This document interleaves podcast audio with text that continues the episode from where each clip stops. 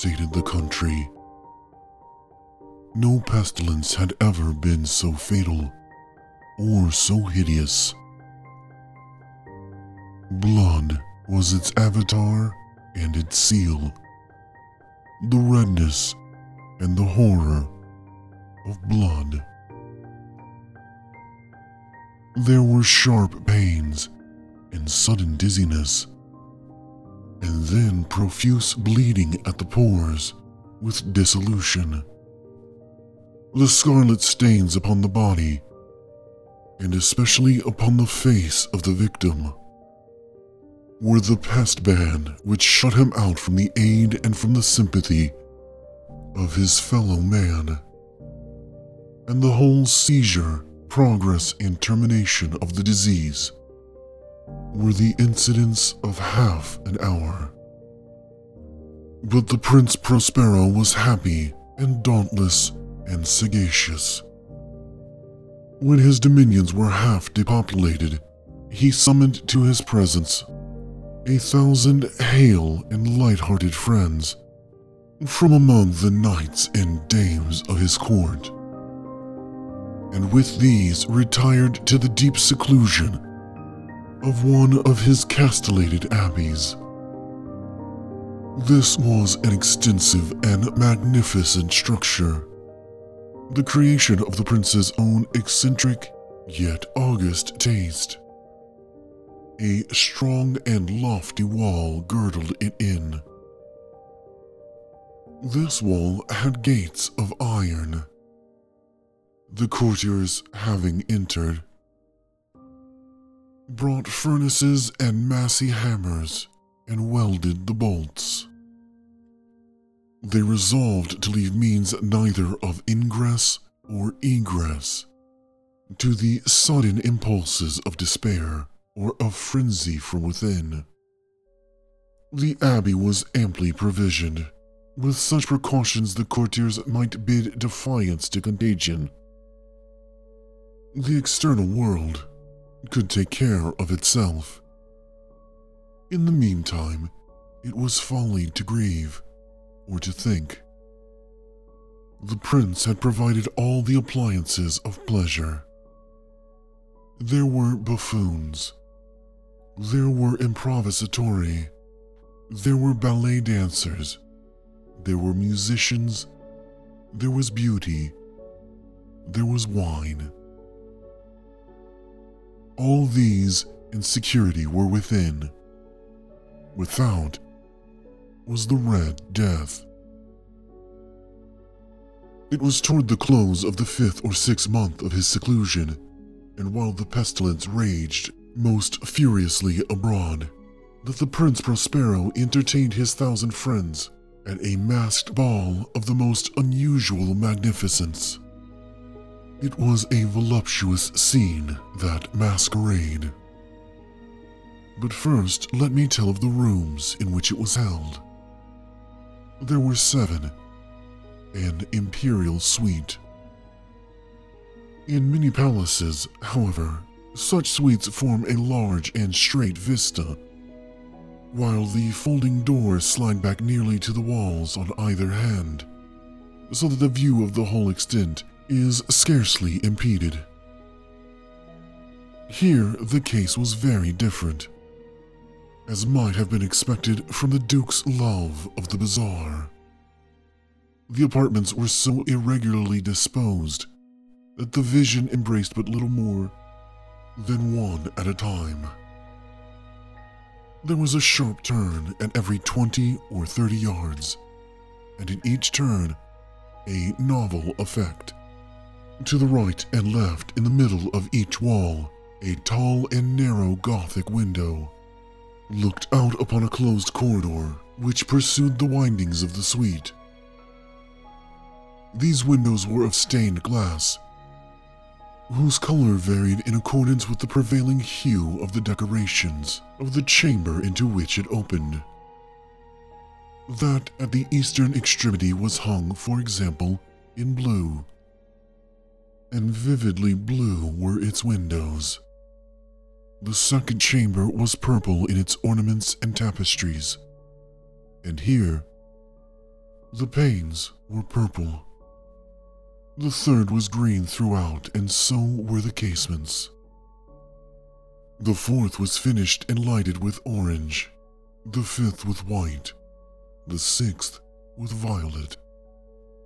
The seventh apartment was closely shrouded in black velvet tapestries that hung all over the ceiling and down the walls, falling in heavy folds upon a carpet of the same material and hue. But in this chamber only, the color of the windows failed to correspond with the decorations. The panes here were scarlet, a deep blood color. Now, in no one of the seven apartments was there any lamp or candelabrum. Amid the profusion of golden ornaments that lay scattered to and fro or depended from the roof, there was no light of any kind emanating from lamp or candle within the suite of chambers. But in the corridors that followed the suite, there stood opposite to each window a heavy tripod bearing a brazier of fire that protected its rays through the tinted glass and so glaringly illumined the room. And thus were produced a multitude of gaudy and fantastic appearances. But in the western or black chamber, the effect of the firelight that streamed upon the dark hangings through the blood dented panes was ghastly in the extreme, and produced so wild a look upon the countenances of those who entered that there were few of the company bold enough to set foot within its precincts at all. It was in this apartment also that there stood against the western wall a gigantic clock of ebony. Its pendulum swung to and fro with a dull, heavy, monotonous clang. And when the minute hand made the circuit of the face and the hour was to be stricken, there came from the brazen lungs of the clock a sound which was clear and loud and deep exceedingly musical, but of so peculiar a note and emphasis that at each lapse of an hour, the musicians of the orchestra were constrained to pause momentarily in their performance to hearken to the sound. And thus the waltzers perforce ceased their evolutions.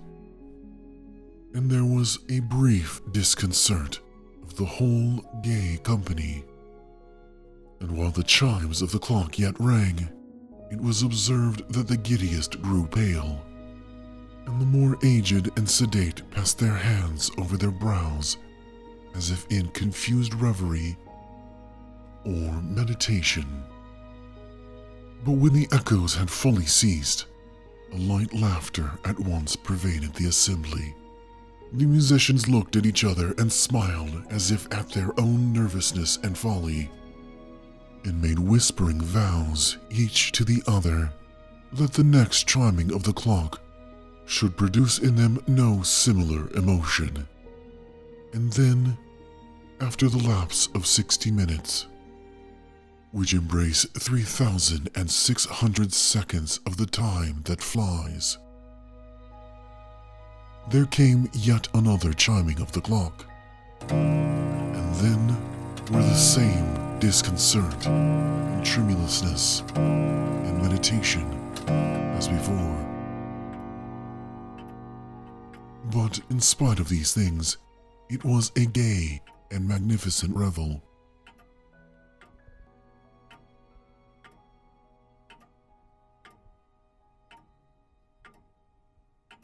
The tastes of the Duke were peculiar. He had a fine eye for colors and effects. He disregarded the decora of mere fashion. His plans were bold and fiery and his conceptions glowed with barbaric luster. There are some who would have thought him mad. His followers felt that he was not. It was necessary to hear and see and touch him to be sure that he was not. He had directed, in great part, the movable embellishments of the seven chambers. Upon occasion of this great fete, and it was his own guiding taste which had given character to the masqueraders. Be sure, they were grotesque. There were much glare and glitter, and piquancy and phantasm. Much of what has been seen since in Hernani. There were arabesque figures with unsuited limbs and appointments. There were delirious fancies such as the madman fashions. There was much of the beautiful, much of the wanton, much of the bizarre, something of the terrible, and not a little of that which might have excited disgust. To and fro in the seven chambers there stalked, in fact, a multitude of dreams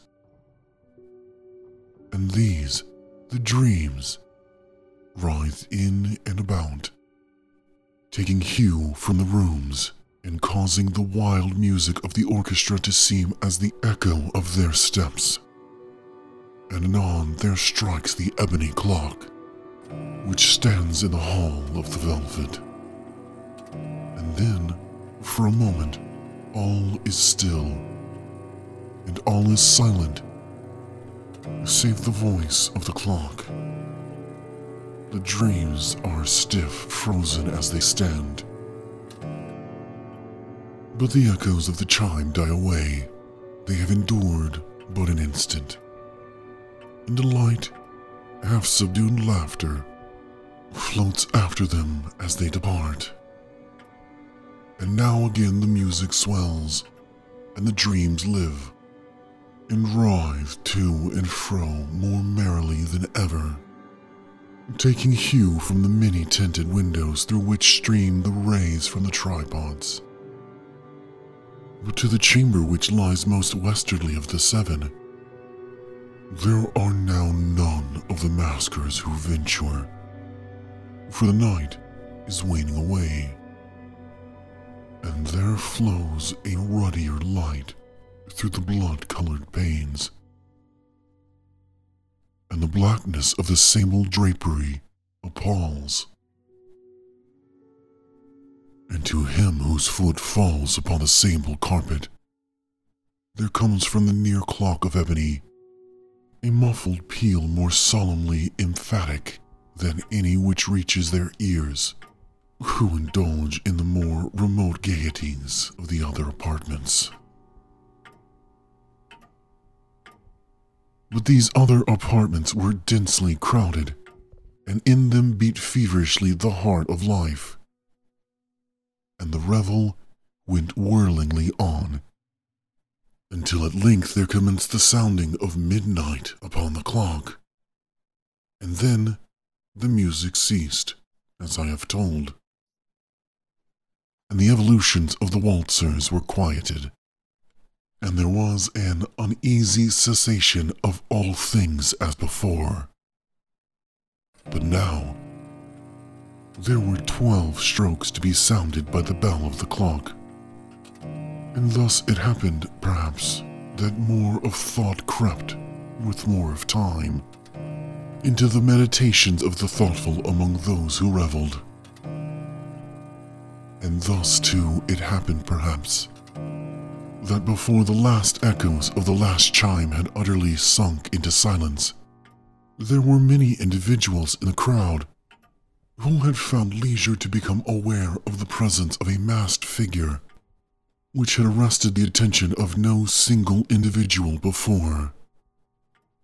And the rumor of this new presence having spread itself whisperingly around, there arose at length from the whole company a buzz or murmur, expressive of disappropriation and surprise, and then finally of terror, of horror, and of disgust. In an assembly of phantasms such as I have painted, it may well be supposed that no ordinary appearance could have excited such sensation. In truth, the masquerade license of the night was nearly unlimited, but the figure in question had out Heroded Herod and gone beyond the bounds of even the prince's indefinite decorum. There are chords in the hearts of the most reckless which cannot be touched without emotion. Even with the utterly lost, to whom life and death are equally jests. There are matters of which no jest can be made. The whole company, indeed, seemed now deeply to feel that in the costume and bearing of the stranger neither wit nor propriety existed. The figure was tall and gaunt, and shrouded from head to foot in the habiliments of the grave. The mask which concealed the visage was made so nearly to resemble the countenance of a stiffened corpse that the closest scrutiny must have had difficulty in detecting the cheat. And yet all of this might have been endured, if not approved, by the mad revelers around. But the mummer had gone so far as to assume the type of the Red Death. His vesture was dabbled in blood, and his broad brow, with all the features of his face, was besprinkled with the scarlet horror. When the eyes of Prince Prospero fell upon the spectral image, which with a slow and solemn movement, as if more fully to sustain its role, stalked to and fro among the waltzers. He was seen to be convulsed. In the first moment, with a strong shudder either of terror or distaste. But in the next, his brow reddened with rage. Who dares, he demanded hoarsely of the courtiers who stood near him, who dares insult us with its blasphemous mockery? Seize him and unmask him, that we may know whom we have to hang at sunrise from the battlements. It was in the eastern or blue room in which stood the Prince Prospero as he uttered these words. They rang throughout the seven rooms loudly and clearly, for the prince was a bold and robust man, and the music had become hushed at the waving of his hand. It was in the blue room where stood the prince with a group of pale courtiers by his side.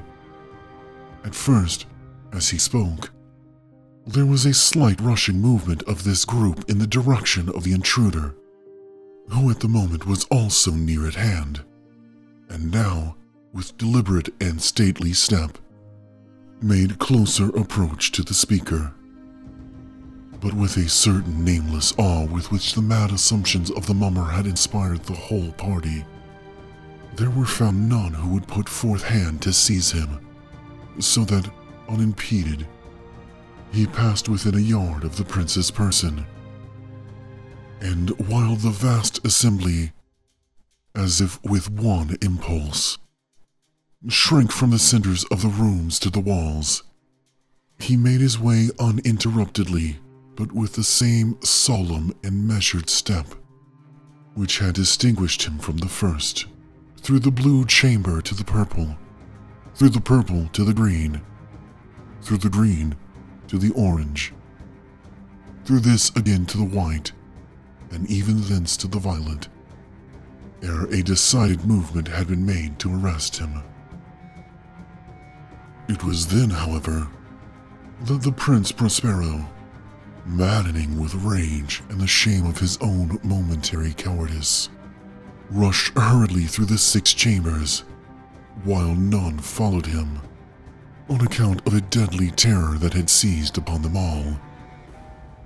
He bore aloft a drawn dagger, and had approached in rapid impetuosity to within three or four feet of the retreating figure, when the latter, having attained the extremity of the velvet apartment, turned suddenly and confronted his pursuer. There was a sharp cry, and the dagger dropped gleaming upon the sable carpet, upon which, instantly afterwards, fell prostrate in death the Prince Prospero. Then, summoning the wild courage of despair, a throng of the revelers at once threw themselves into the black apartment, and seizing the mummer, whose tall figure stood erect and motionless within the shadow of the ebony clock, gasped in unutterable horror at finding the grave cerements and corpse like mask which they handled with such violent a rudeness, untenanted by any tangible form. And now was acknowledgment the presence of the Red Death. He had come, like a thief in the night, and one by one dropped the revelers in the blood bedewed halls of their revel, and died each in the despairing posture of his fall and the life of the ebony clock went out with that of the last of the gay, and the flames of the tripods expired. And darkness and decay and the Red Death held illimitable dominion over all.